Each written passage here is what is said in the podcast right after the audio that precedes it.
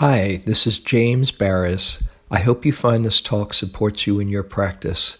If you'd like to support my teaching, you can use the donate button underneath my picture on Dharma Seed to do that.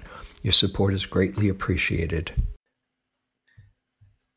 And if you got the announcement, then you know the theme for this evening is saying goodbye. When a friend dies, which is something that I'm experiencing now, and I wanted to explore not just my own experience, but also we all go through this experience with loved ones. And to start us off, I want to invite Eve Decker, who is the co-teacher for our community and also singer, songwriter, to share a song on this topic. So Eve, if you're around, hi. Yeah, here I am. Thank you, James. Hi, everybody. Yeah, so I thought for tonight's topic, I would share a song that I wrote some time ago after walking with a friend in the Mountain View Cemetery in Oakland, where my friend, Rabbi Haya Gusfield, and I walk regularly, actually. And we like it there. It's beautiful. So it's a true story. If you've been to that cemetery, you'll recognize the description of it as I sing. And just the poignancy of impermanence and how it can help to wake us up. So the song is called Cemetery.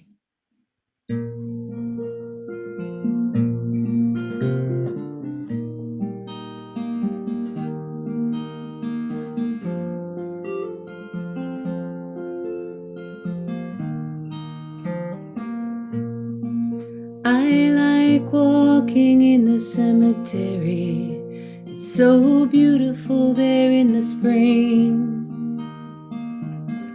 Buttercups are blooming every place, and the grass is thick and green. I appreciate the company of the dead. I heard it was Don Juan who said, "Keep death upon your shoulder. It will remind you to love." Sitting quiet with my heart, a thought welled up in me one day. What if someone drops a bomb? Have I said all I must say? No, my heart cried out to me. It really must be said. I love you, I love you, I love you, I love you, I love you. I like walking in the cemetery. It's so beautiful there in the summer. I throw a frisbee with a friend and we look at the sky and wonder. I appreciate the company of the dead. I think it was Don Juan who said, "Keep death upon your shoulder. It will remind you to love." Complacent ice, hard and cold, protection from the fear. But like the sun that melts, a thought that helps is that soon none of us will be here.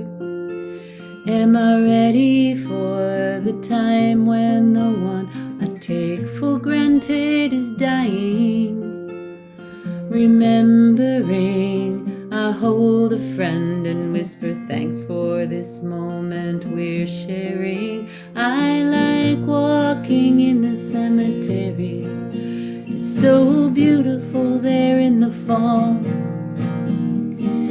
Changing leaves fall from the trees like they do from us all. I appreciate the company of the dead. I went and read the page where Don Juan said, "Keep death upon your shoulder.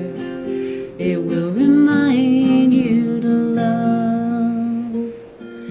considering the folks I hurt while struggling to be happy. I hope you'll find it in you to forgive me. And as far as I'm concerned, when I reflect upon the ending, all will be forgiven. The strongest feeling is love. I like walking in the cemetery.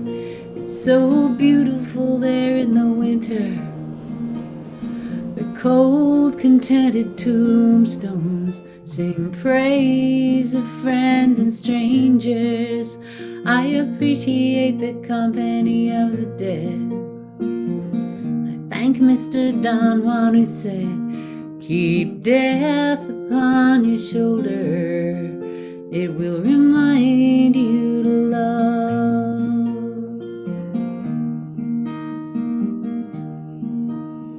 Remind you to love."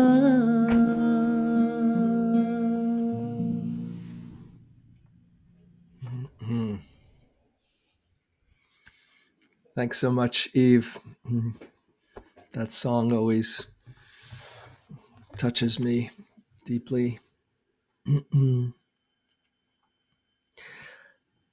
So if you have been coming for a while, you might have been there when last month, I think it was Sylvia Boorstein and I had a conversation on death and dying. She had just lost her husband of 60, I think it might be 65 years or so that they were together, and was processing that. And I had a dear friend who was near the end of his life. He had just recently been diagnosed with terminal illness. So it was on my mind, and it was a lovely conversation. I really enjoyed it. And so this past week, I was fortunate enough to be with him the last week of his life, with his family, with his daughter and her partner and his ex-wife, and we were all there witnessing the mystery of a life coming to an end. And I stayed a few days afterwards. So it's fresh in me, and I wanted to share a little bit about him. And I want to dedicate the evening to my dear buddy, Stephen Newmark. And beyond my relationship with him, have us explore this mystery and how to say goodbye, or even more, how death can inform us, just as Eve's song, to remind us to love, remind us of being present for our life while it's here.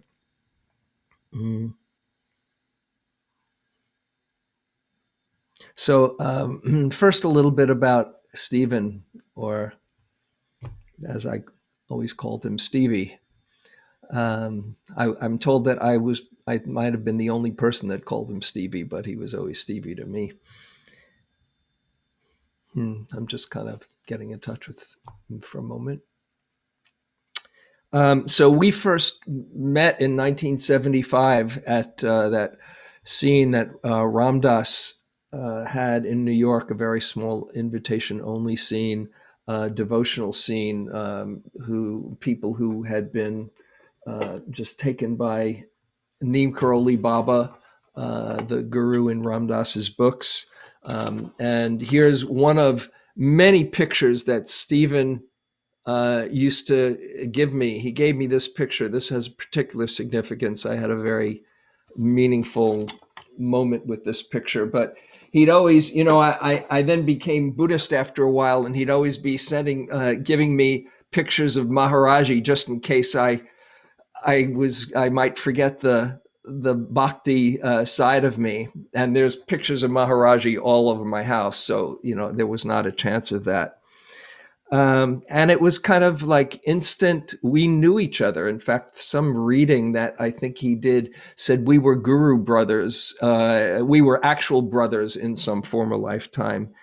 And he was deeply devoted to the spiritual life.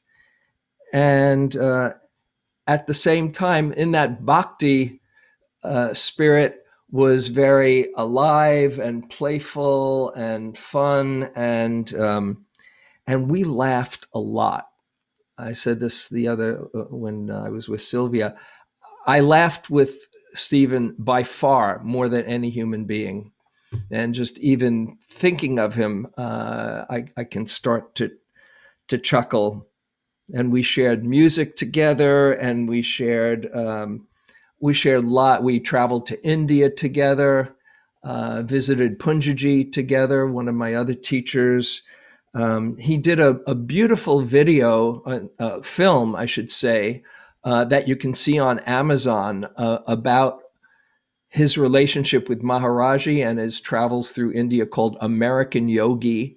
You can get it through Amazon. I highly recommend it. It's really well done. There's images and clips of Maharaji plus his own personal journey, American Yogi. And I thought maybe just to give you a sense of Stephen, I would play for you a 2-minute video clip that I've played probably, a couple of dozen times since I've been back, of him and his daughter, Crystal, who is actually on the call, singing, singing together. They're singing "Loves Me Like a Rock." And Stephen's, one of his favorite albums of all time was Paul Simon's "There Goes Rhymin' Simon." We used to sing this album together a lot. But here's a clip of Stephen and Crystal singing in the car. And one thing I should tell you, that the car, the tape stops before the end of the song, and you can't quite catch maybe all the words, but all of a sudden, "Loves me, my mama loves me like a rock." You can hear Stephen in the background saying, "Oh, my mama doesn't love me anymore." So I want to give you just a taste of Stephen, and then we'll go on. So let's see, here it is. And here it is. When I was a little boy, they never called my name. Say, yo, who do you think you're fooling? That's a crazy boy. See, Sunday,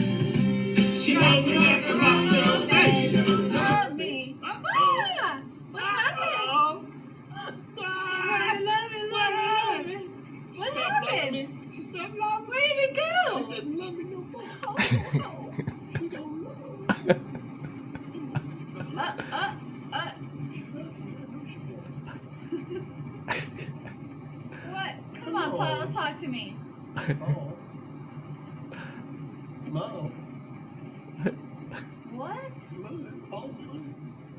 Oh, okay. We have to go to the next.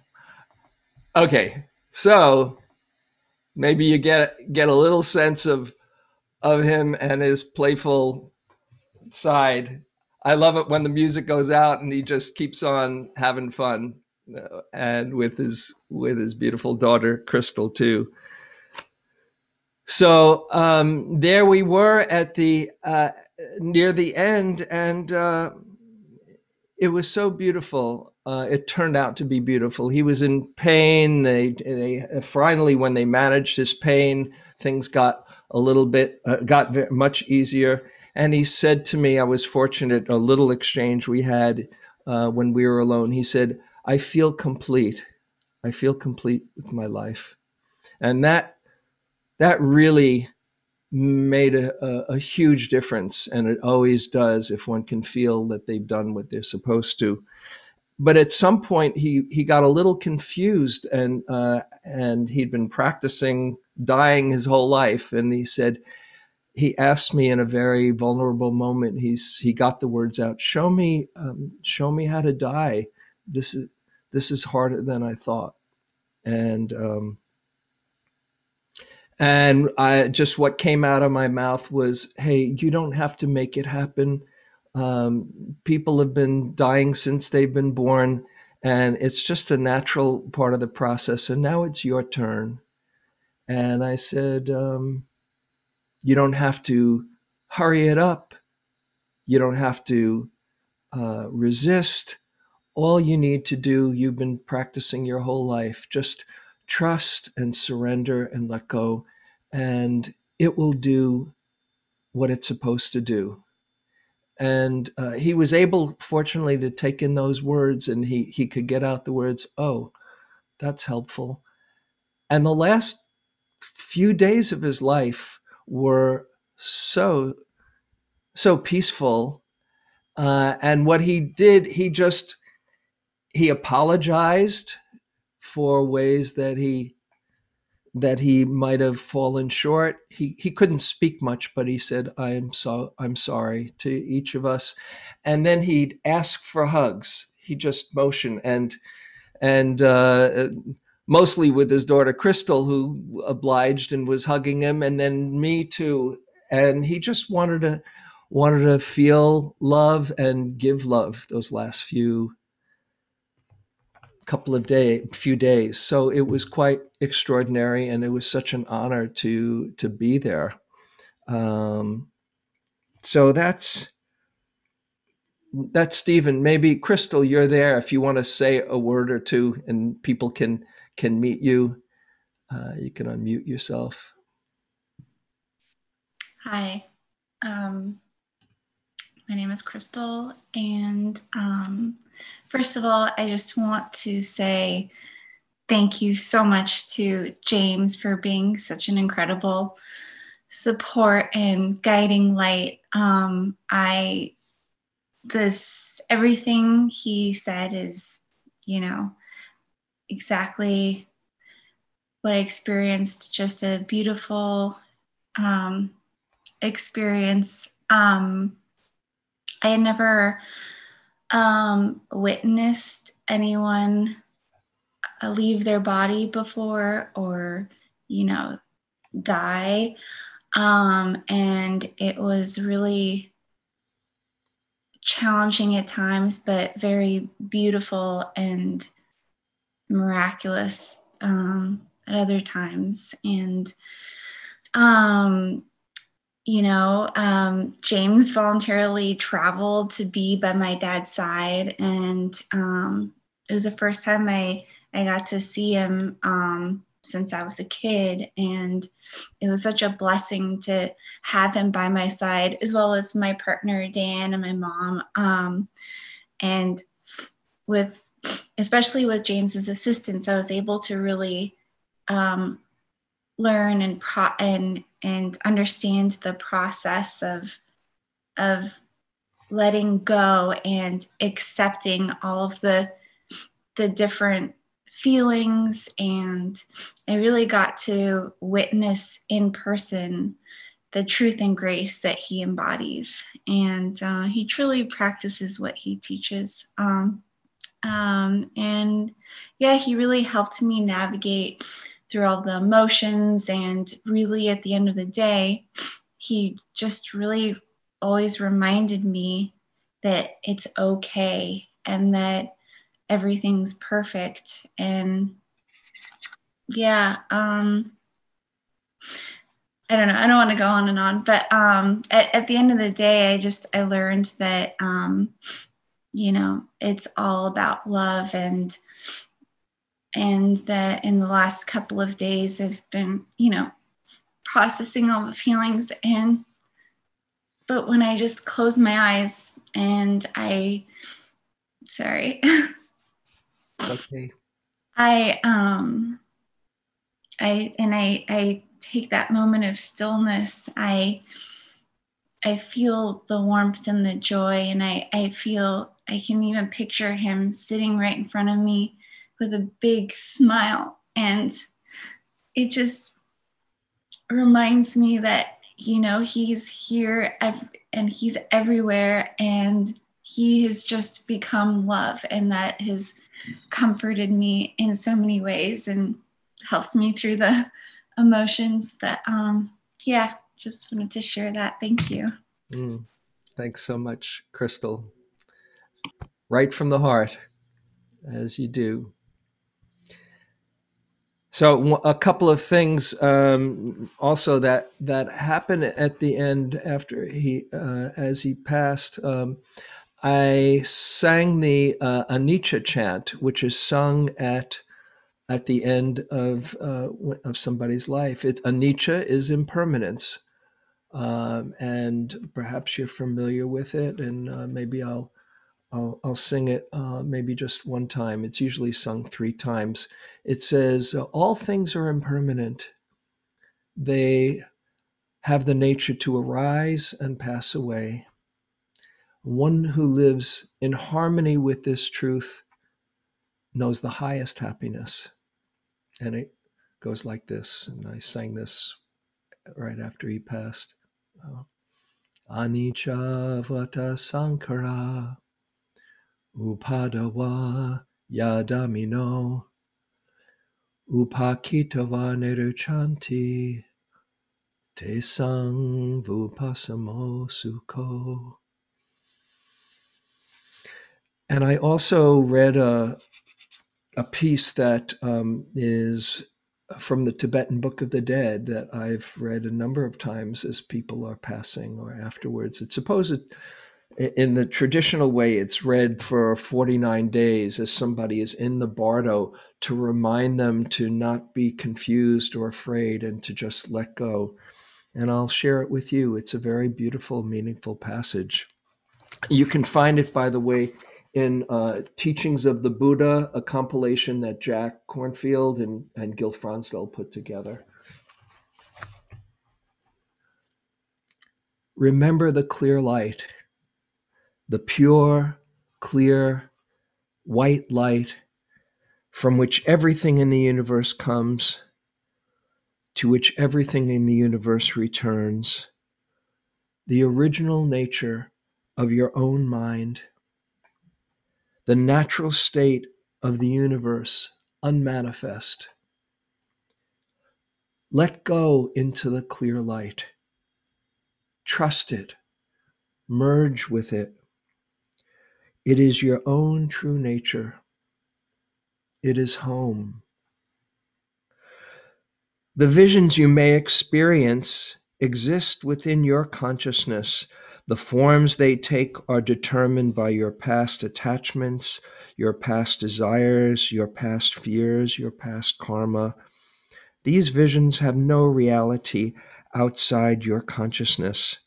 No matter how frightening some of them may seem, they cannot hurt you. Just let them pass through your consciousness. They will all pass in time. No need to become involved with them. No need to become attracted to the beautiful visions. No need to be repulsed by the frightening ones. No need to be seduced or excited by the sexual ones. No need to be attached to them at all. Just let them pass.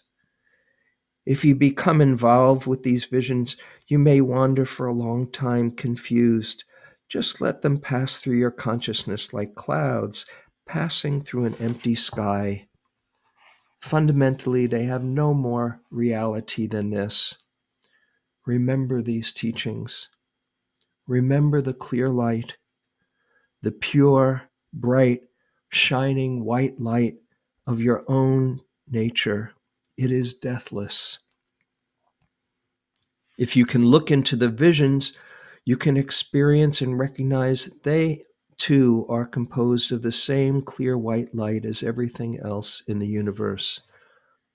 No matter where or how far you wander, the light is only a split second, a half breath away. It is never too late to return and recognize to the clear light. Let go into it, trust it, merge with it. It is your own true nature. It is home.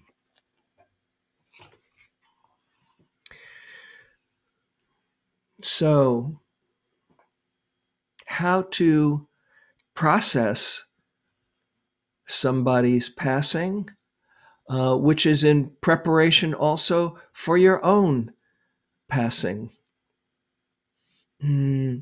As you see it in someone else, it might dawn on you, oh, this is part of the human experience. This will be me at some point. And the Buddha recommended to reflect on this every day in his 5 daily remembrances. I will grow old.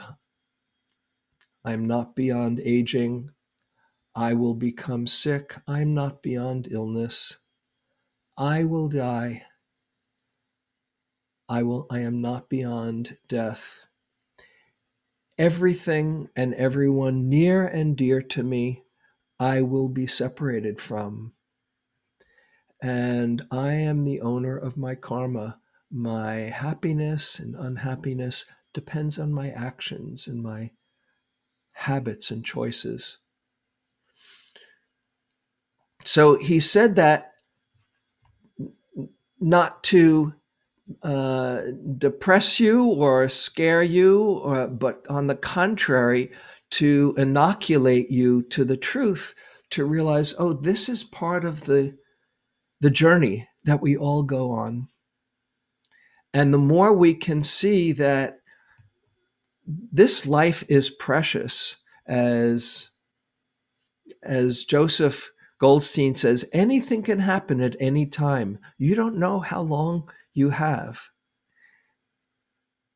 And this moment of your life is one of a finite number of moments. You have no idea how many, but if you realize it's a finite number and it could end at any time, it wakes you up out of your complacency and says, oh, sometime I'll get to that. Oh, yeah, I've got all the time in the world. I'll get to that some. And it makes you wake up now. That's why he shared it. And that was what woke the Buddha up before he was enlightened. The heavenly messengers of having a vision after 29 years in the palace of complete luxury, seeing an old person, a sick person, a dead corpse, and realizing there's no way out of this. No matter how good I have it now, we're all subject to old age, sickness, and death. And then seeing the fourth messenger, a spiritual renunciate who was looking for the deeper meaning. That's what got him on his journey. So death was definitely the wake-up call for the Buddha. And as we are more and more embracing that reality, of course there's the grieving, the natural grieving when we lose somebody close to us. But as we see, this is nature at work. We turn that grieving eventually, we feel our grieving fully and we turn it into deep appreciation for that person being in our life and even celebrating. I think I mentioned this when I was on with Sylvia, when my dad passed away at the age of 66 in 1984. And he was such a key figure in my life, who taught me how to love, as I say in the dedication of my book. And I had lots of tears before he left and after for a while, but really what happened was a kind of integration. He merged within me, and all the beautiful qualities that he had, the best way that I could honor him would be to let those qualities shine through. That's our legacy, how much love we put into this world. And that's what is left behind. All the ways we've loved, all the people that we've touched, and they will pass that love on. It doesn't belong to anyone. And we can process the other stuff, the foibles and the quirks and the flaws and the imperfections, and it becomes like pure gold shining through. This is a poem that I perhaps you've heard before, that points to this naturalness that I love, called The Dakini Speaks by Jennifer Wellwood. She says, "My friends, let's grow up. Let's stop pretending we don't know the deal here. Or if we truly haven't noticed, let's wake up and notice. Look, everything that can be lost will be lost. It's simple. How could we have missed it for so long? Let's grieve our losses fully, like ripe human beings. But please, let's not be so shocked by them. Let's not act so betrayed, as though life had broken her secret promise to us. Impermanence is life's only promise to us, and she keeps it with ruthless impeccability. To a child, she seems cruel, but she is only wild, and her compassion is exquisitely precise, brilliantly penetrating, luminous with truth. She strips away the unreal to show us the real. This is the true ride. Let's give ourselves to it. Let's stop making deals for a safe passage. There isn't one anyway, and the cost is too high. We are not children anymore. The true human adult gives everything for what cannot be lost. Let's dance the wild dance of no hope."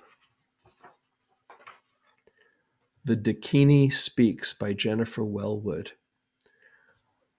Let's stop pretending we don't know the deal here. Look, everything that can be lost will be lost. And that's what helps us wake up that much more. Oh, let's not fall asleep in this moment. Let's live our life fully. And I wanted to share a little bit in some of the remaining time in this talk. I have about 4 pages of notes that I'm not going to get to, but I want to share from this beautiful book written by my good friend, Frank Ostaseski, The 5 Invitations, it's called, Discovering What Death Can Teach Us About Living Fully. And Frank You probably have heard his name. He started the Zen Hospice, co-founder of the Zen Hospice project, and sat by the side of thousands of people who died. We did the Heavenly Messengers program together with a few other teachers. And he wrote this beautiful, beautiful book, The Five Invitations, his five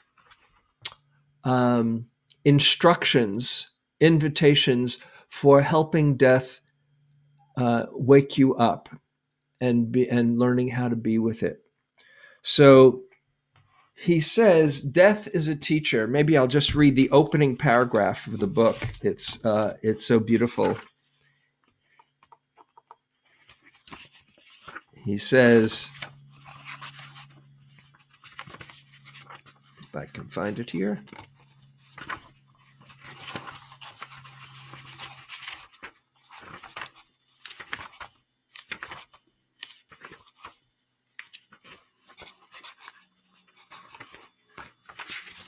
Ah, here it is. Life and death are a package deal. You can't pull them apart. In Japanese Zen, the term shoji translates as birth, death. There's no separation between life and death other than a small hyphen, a thin line that connects the two. We cannot be truly alive without maintaining an awareness of death. Death is not waiting for us at the end of a long road. Death is always with us in the marrow of every passing moment. She is the secret teacher hiding in plain sight. She helps us to discover what matters most. And the good news is we don't have to wait until the end of our lives to realize the wisdom that death has to offer. So then he goes on to offer these five invitations. And we'll see, maybe I'll get through them, or maybe if not, then we can continue next week. Here's the first invitation that death has. Don't wait. Don't put off to the future what you hope to do sometime. You don't know. As I said, anything can happen at any time. And don't wait means don't wait to do what you're called to do, what your heart calls you to do and you sense needs to be done. Don't hold on to bitterness. Don't wait and think that sometime in the future you'll let it go. And he talks in this section a lot about forgiveness, about forgiving yourself for all things that you haven't yet done, or that you are coming to the end of your life and wishing you had done.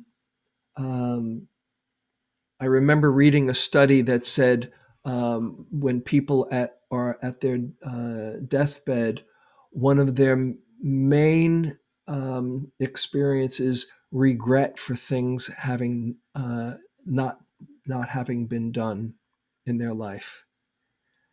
He says, don't wait, don't put it off. Come fully alive, like that Howard Thurman quote. Don't wait for don't look for what needs to be done. Wait, look for what makes you come alive, because the world needs people who've come alive. And he says, forgive yourself. Don't let that get in the way. And he also says, forgive others if and when you're ready, so you can feel complete at the end, like Stephen was fortunate enough to do.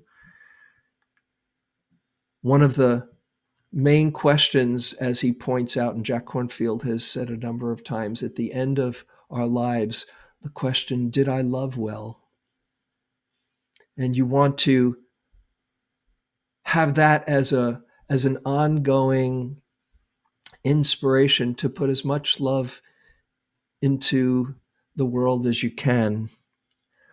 So the first invitation, don't wait. And I invite you now to just go inside and reflect for yourself. So this is not just a passive entertainment talk. Tune into your own being. I invite you to close your eyes and maybe reflect, what am I putting off? What am I putting off either in my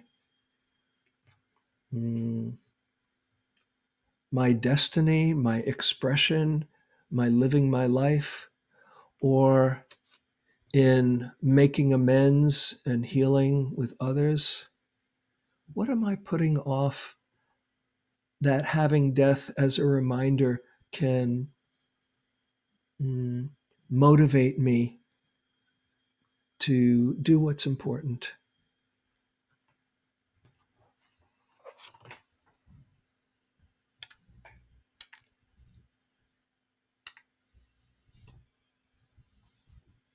And of course, we can't get it all done. Everything is a process, but to make sure that you're moving in the direction of your fulfilling your potential. Don't wait.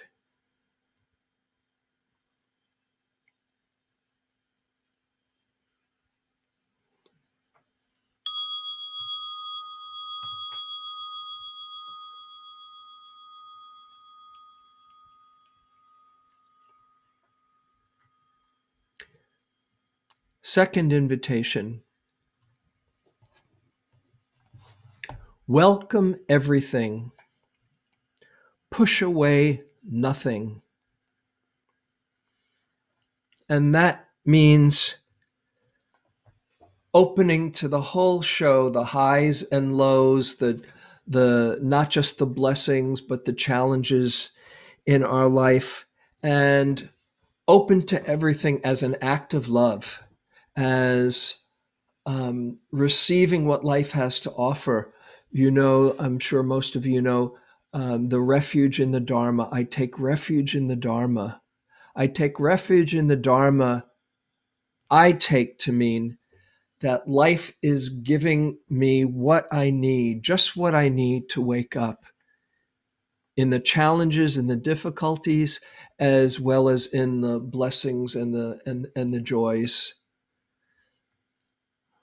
Welcome everything, because that's how we grow. We grow from the suffering, which deepens our compassion, and we grow from the joys, which deepens our gratitude.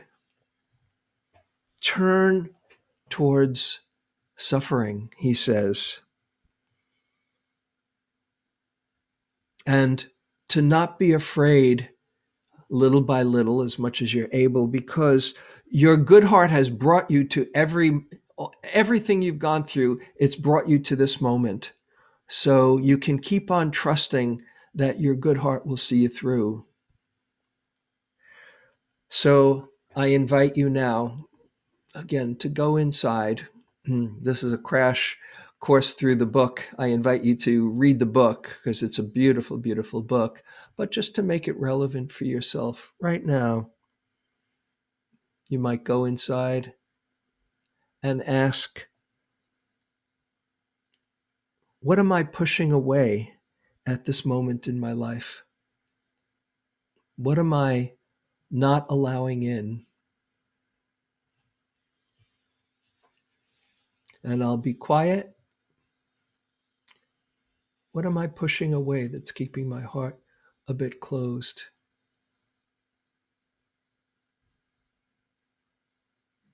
What can I open up to and embrace and let in and welcome?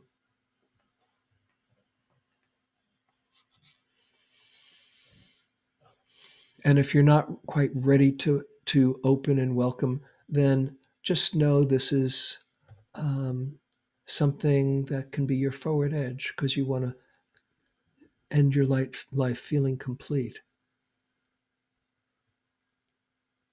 Welcome everything.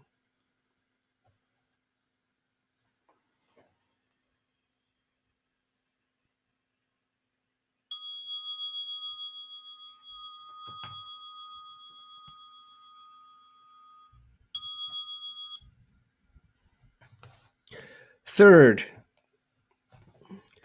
bring your whole self to the experience.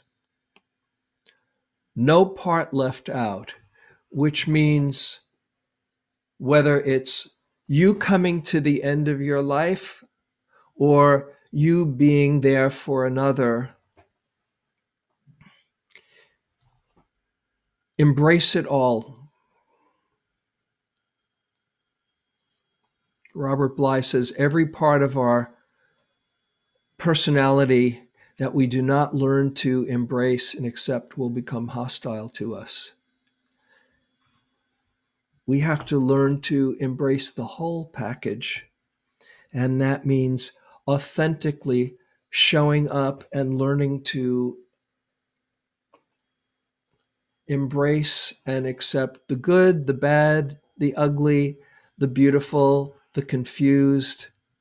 You're learning in this fathom-long body to love the whole show, and then you can really even more be there for others, including the grieving or the anger or the confusion. If somebody is passing and there's unfinished business, you welcome it all. You make space for it all. Let all the feelings be held and move through you, and hold it with a loving awareness of deep compassion, where you don't have to fix anything, but just allow for your humanness. So I invite you now to just go inside and just reflect. What part of you needs to be accepted and held in loving awareness?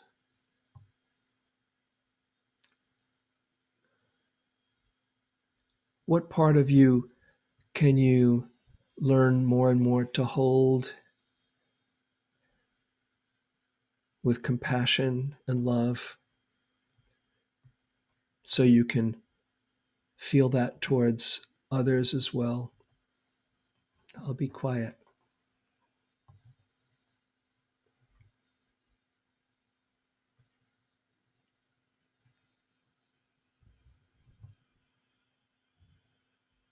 And this is your work, the forward edge of your practice.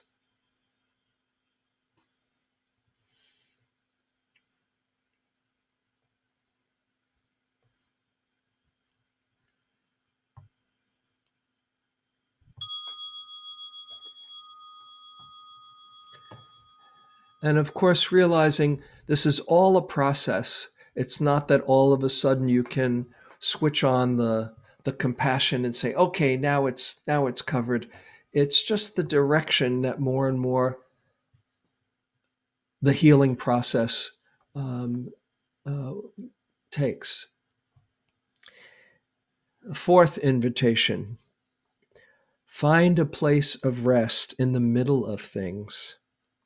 That is, find a stillness right in the midst of it all.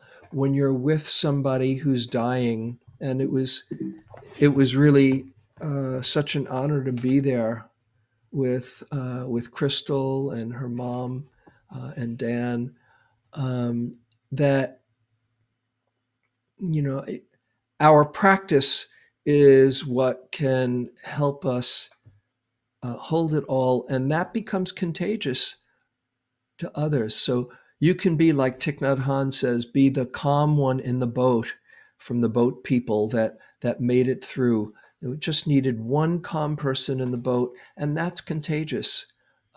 So to think of that as one of the motivations for your practice, to find the stillness in the midst of it all, just like the Buddha touching the earth, as we sit, there can be confusion and anger and lust and all those qualities arising and passing, and there's joy and there's love and there's compassion. They're all part of being human, and to find a center in the midst of it all that just allows,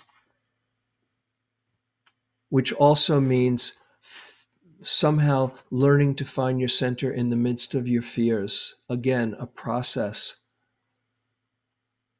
but a worthwhile project. So I just invite you to go inside. We just have a few minutes left, and to reflect inside. What helps you find your center?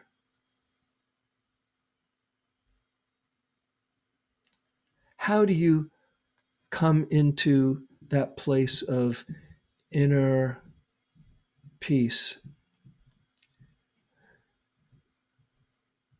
Maybe it's thinking of somebody who reminds you of that, or maybe it's chanting a mantra, or doing some loving kindness practice, or just watching your breath and knowing that you're sitting here.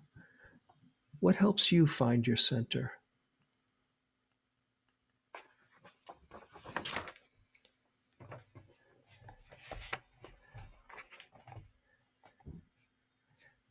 And see this as something to keep cultivating for yourself when you're there at the last moment of your life,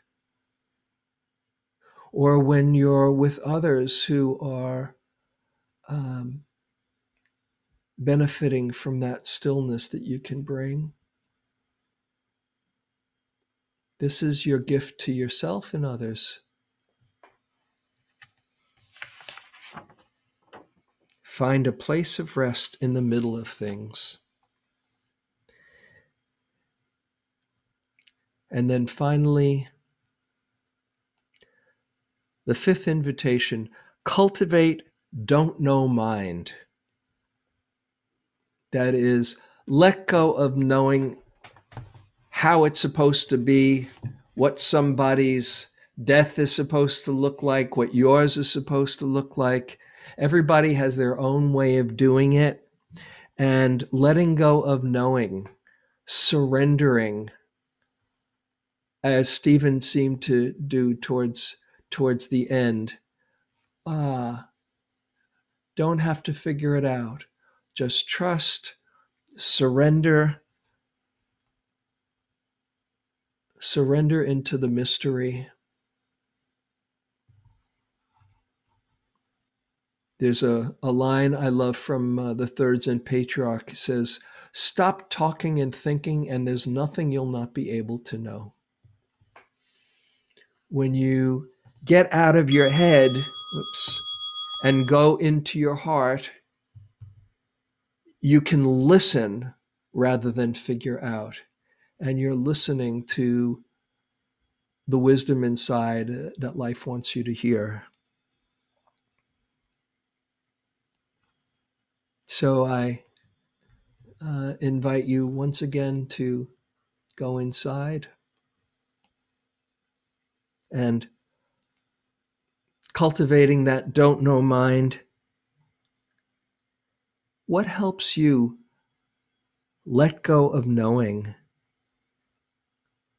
so you can really listen inside and receive the wisdom?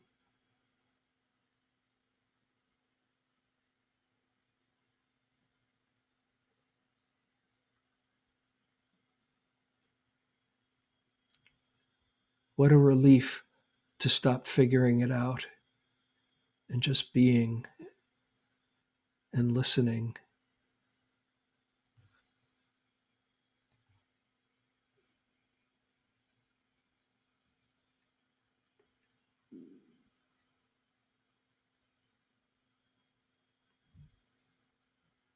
And that goes for being with a friend at their deathbed, or being with yourself at your deathbed, or being here for every moment in your life when you're starting to get spun out, trying to get the answer, oh, to stop, cultivate a don't know mind, and just listen to the truth inside. What helps you to do that?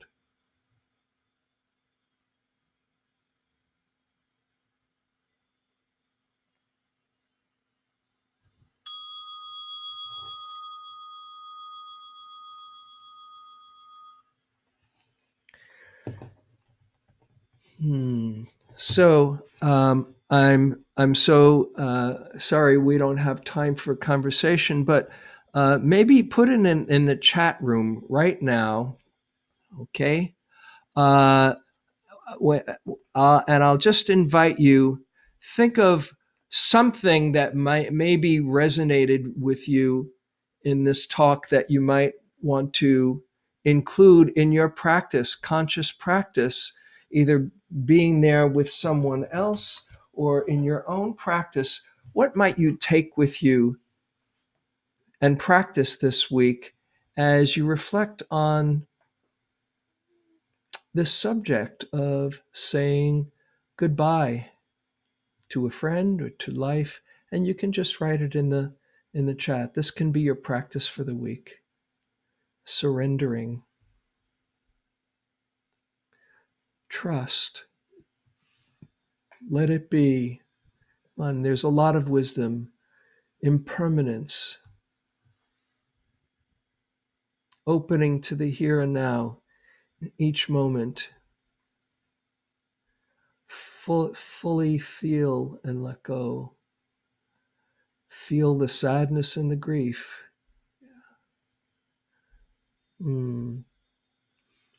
Returning, music, yes. So many things. Trust and love, trust my inner knowing, stop pushing away. Letting go of trying to figure out, treasuring memories, singing. Let the wisdom come. And remember what you wrote, embracing it all, channeling my Father who loved and loved me. This is your practice right now, and you're being witnessed. Live laughing, die laughing. Listen to the wisdom inside. Beautiful. So, let's see, it's just 9 o'clock. Eve, you there? How about just singing the dedication and as we end, okay? Okay. And you can keep on writing things in the box.